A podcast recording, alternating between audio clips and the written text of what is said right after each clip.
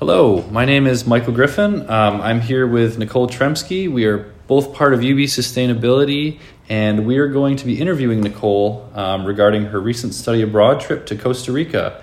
Um, Nicole, can you give us a little intro about um, what the study abroad course included? Yeah, um, so this winter break, I joined uh, UB on their Costa Rica Study Abroad program. Uh, the, the study abroad is the name is Sustainability in Latin America, and we focused on Costa Rica specifically.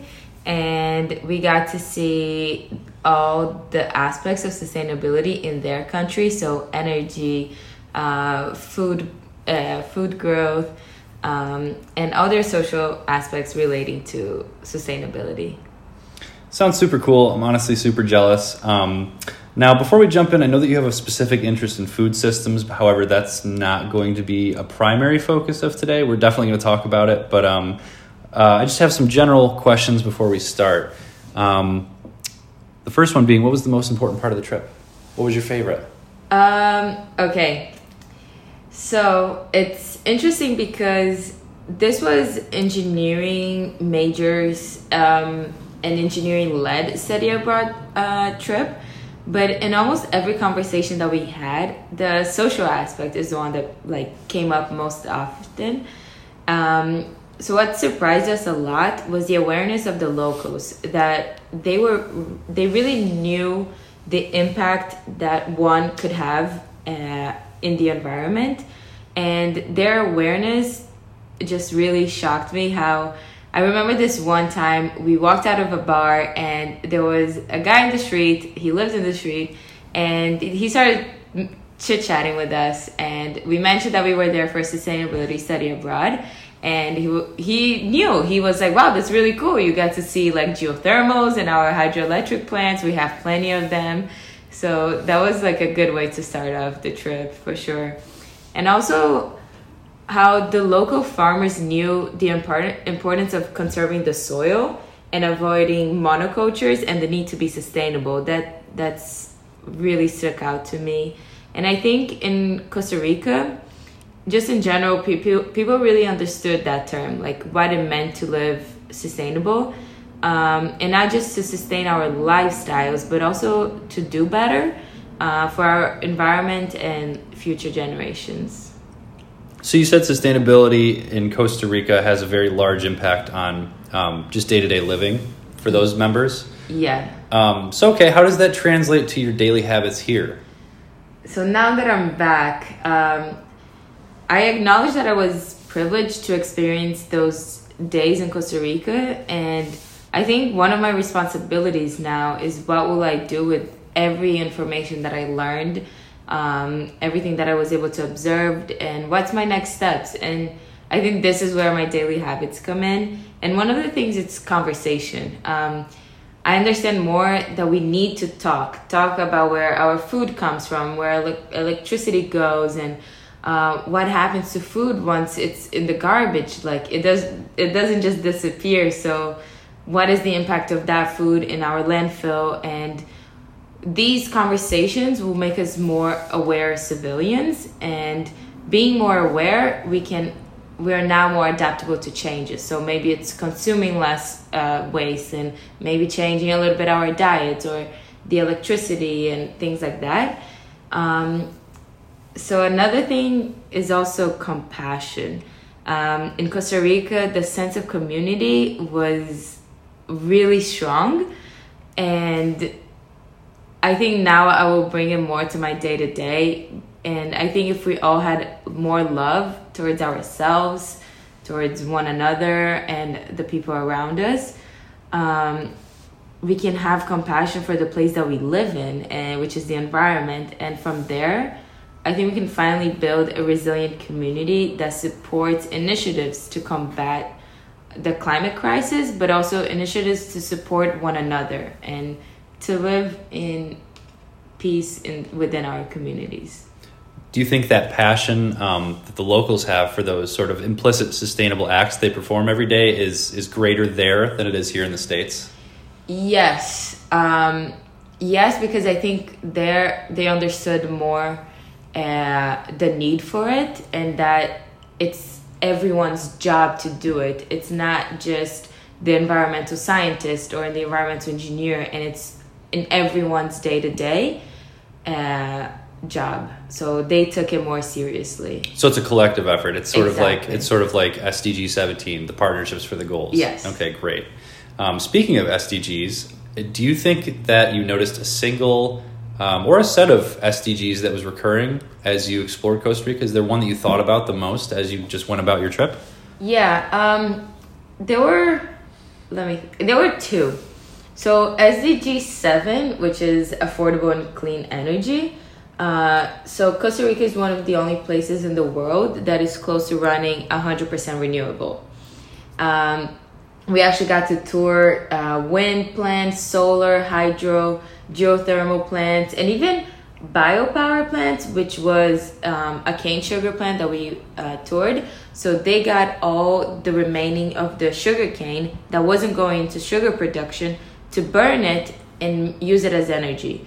So the plant that we visited would actually ran all of their plant with that energy use from the remaining parts of the sugar cane and they even gave the remaining to the town itself to the community um, so also in the trip regarding to the sdg 7 we also got to see how the whole country had access to affordable reliable and most important sustainable uh, energy for everyone in costa rica. So it was energy for all of these uh, little towns even but most importantly it was also sustainable which was beautiful to see no coal power plants or natural gas being used. Um, i did have another one which was sdg 11 that came up uh, throughout um, the trip um, which is sustainable cities and communities and after experiencing the culture the costa rica culture for two and a half weeks I think what really made Costa Rica what it is today, uh, it's because of its people.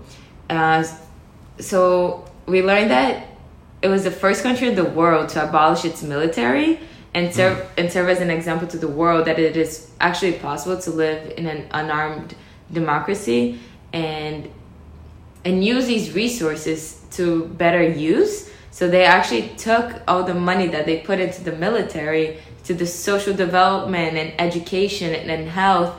And we saw that education, like the people being aware, they really took it into their day to day practices to be a more activist uh, civilian and take more actions to help each other, to help the environment, uh, to protect their lands, and using intercropping practices and much more. Uh, it was all about the well-being of the community and the environment because they understood that one couldn't live without the other.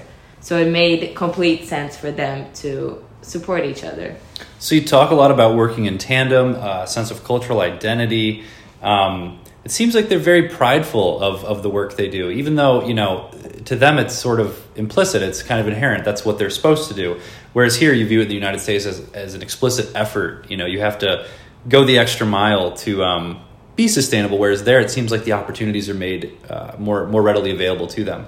Um, Going back to what you were discussing about your plant tours, do you think this sense of pride was uh, being showcased through the tours? Do you think they were very proud of their of their plants? Oh yes, um, it was very interesting because every tour, like that we did in these plants, um, we can call them like tour guides. They were in love with their job. They had a smile from from ear to ear, and they were so knowledgeable and passionate about about their job and like to explain to us and to tour us around and tell us like this is what we're doing this is our future plans. And it was it was really interesting to see. It was almost like this was their like hobby instead of a job. Yeah they just were so happy and so happy to explain to us and they were so knowledgeable and passionate. Um, and actually this is how i want to be about my future job i want to be like them Absolutely. Yeah. Seems like the U.S. could certainly take a couple notes out of their pages there for uh, sustainable development, specifically rerouting military funds for social development programs. That's that's incredible. That's Yeah. really amazing. Um, so you discussed. Let's go back to your Instagram post that we made over the past couple weeks. You discussed agroforestry uh, a, a bunch.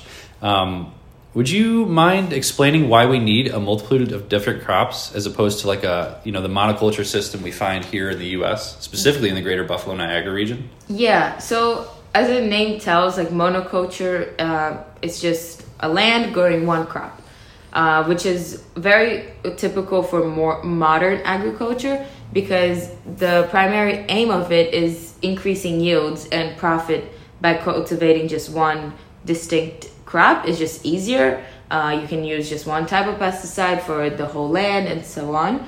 And actually, this practice, we saw it firsthand in Costa Rica. It is not just uh, Western New York or United States.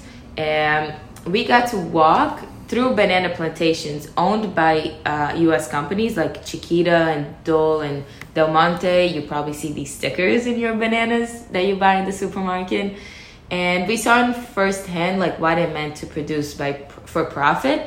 And what I mean is soil degradation, most of it. So, for example, the banana plantation, bananas couldn't be couldn't self sustain their weight because the soil was so weak they had to be tied with sustaining ropes. And they also had blue plastics, uh, plastic bags, which was so odd to me. It was like in the middle of this plantation and then like blue plastic bags. I was like, what are they doing here? And actually, it's because uh, because U.S. takes up soil in Costa Rica to plant like bananas to ship it back to U.S. and sell it to us. Uh, we do not like black spots in our bananas, mm-hmm. so we put more plastic around it to prevent that. Um, we also they reuse this plastic. Uh, actually, uh, it's good that you asked. Uh, they had recently a new program uh, that they thought people people fought to have them reuse these plastics. Okay. So actually now they're not just gone to waste; they're being reused. Was it the community that was supporting that goal, or was it sort of a, a government initiative? No, it was completely coming from the community, oh, incredible. and I think a group of students. Actually. Oh, amazing! Good yes. stuff. Um, so workers were also reporting issues with fertility caused by the uh, fertilizers that were used on the field um, as I mentioned, the degraded soil because of the intense monoculture. And the whole issue with it, with monoculture, is that soil is actually non-renewable resource. So once we take it away, once we kill it, it can take a lifespan of almost 500 years or more for for it to be formed again, the mm, sure. nutrient packed soil. Um, so the preservation of it is essential for uh, sustainable future and like food security purposes. Um, yeah, it's very interesting that you mentioned the uh, sort of systemic stuff. That leads us to my next question, um, which are there any uh, are there any sort of systemic changes that the U.S. could make that would advance uh, more efficient growing practices uh, besides commodity crops such as corn and wheat? Um, I think us, like we could do better uh, as citizens uh, and it has to do a lot with our diets. Uh, since almost half of all crops that are grown in our country goes directly to the animal feed. Um, so there's a reason why we must grow all this huge amounts of crops such as corn and wheat. It is mainly to sustain our livestock farming. Um, in simple terms, um, cows require a lot of food, and the only way to give them a lot of food is to grow a lot of crops and in the most efficient way that we can do it is by growing monocultures. So I believe that if US had a more ethical and sustainable means of production and diets, a more diverse diet that didn't require so much land being focused on growth to these livestock, um, we'd actually need less and we could grow in a more ethical way and more sustainable way. Um, so it's the Americans' fault it's our it's our fault. Well, it's also I, I think another system, systemic change that we need to do is also when we're looking at like foreign lands that we're taking up, like in Costa Rica. Uh, we're not only causing damage to like our soil in the U.S. We also use not just Costa Rica, but like Honduras, for example, and Guatemala, we take those lands to grow food for us. And we want those perfect shaped bananas in our supermarket. So we implement the plastic bag and so on. So I think we need uh, not just to have systemic changes in our country, but in look again the policies that we're doing and all the damage that we're doing to other countries as well. Yeah, there's definitely something not fair in that. Yeah, that you kind of are answering um, my next question implicitly. Um, but I wonder if you might have more insight. Uh, do you think that the U.S. treats land management and you know similar crop production with the same level of respect as Costa Rican culture? Um, no, and I can tell you about this one time that we visit. Uh, it was probably the day that stuck to my mind the most from this trip, uh, which was when we visited an agroforestry farm, and there was just so much love, caring, respect, um, dedication uh, from Jose, which was the owner of the farm, uh, and he shared all of all of his knowledge with us. So he opened his farm and welcomed us there, and he really just wanted to share his passion um, about his farm. And it was different from every farm that we had been in, like the monoco- the banana monocultures from U.S. Uh, companies that we had seen, and it really felt like we were doing like a hike through nature uh, but surrounded by a diverse number of crops. So I would be walking and I would see a banana tree, and then a coffee tree, and then like this uh, cas, which is like a, Costa Rica, a typical Costa Rican fruit, and they had lime and turmeric and papaya trees, and it was just so beautiful to see all these diverse number of crops. And he went on to explain that it's not easy. It's not easy to own such a diverse farm. And on average he lost 40% of everything that he grew um, was lost because he didn't believe on the need of pesticides. And he really stick to respecting the natural cycle um, the natural cycle of crops. And if you lose 40% it's because you have to lose 40% and um, and I asked him once, like, did you ever think maybe you should be using pesticides? And it was a straight no. That's not how we treat our soil. We need to put res- love and respect if we want love and respect back. The farmers in Costa Rica have a, a tremendous relationship, uh, living and land relationship. Yeah, I think a, a big word that we used a lot was like diversity. Mm, sure. If we can implement diverse, a diverse number of crops, and and coming from a diverse diet, uh, once we once we understand the need for diversity, like in, in every aspect of our lives, I think that's when we can actually do changes. Um, because like in their in their meals for example i really paid attention to it uh, coming from a food lover and it was just they didn't depend on one thing it was rice beans it was uh, tortillas and it was uh, vegetables and fruits and yes they had meat but it was in such a small portion Sorry, my mom's calling. That, okay, Does we're good. We're good. We're good. I think it's actually still going. I'm so sorry. No, it's So okay. so once we understand, uh, yeah, just the need to have like this diverse plate and not depend on these huge amounts of crops being grown to feed the livestock and think and so on. I think we can really move forward. Amazing. So, because of the sort of partnerships, not necessarily human partnerships, but also uh, partnerships between human and, and land and fruit and vegetables, um, are there any long-lasting ones that you created? Like any long-lasting partnerships that you, you know, are going to always remember and, and hold true to you because of your time in Costa Rica? Yeah, and I think there's many. I think um, a partnership is me with myself and my commitment to living more aware and spreading my knowledge around from what I have and listening to people and being more compassionate in order to create a more uh, resilient community and a more loving one.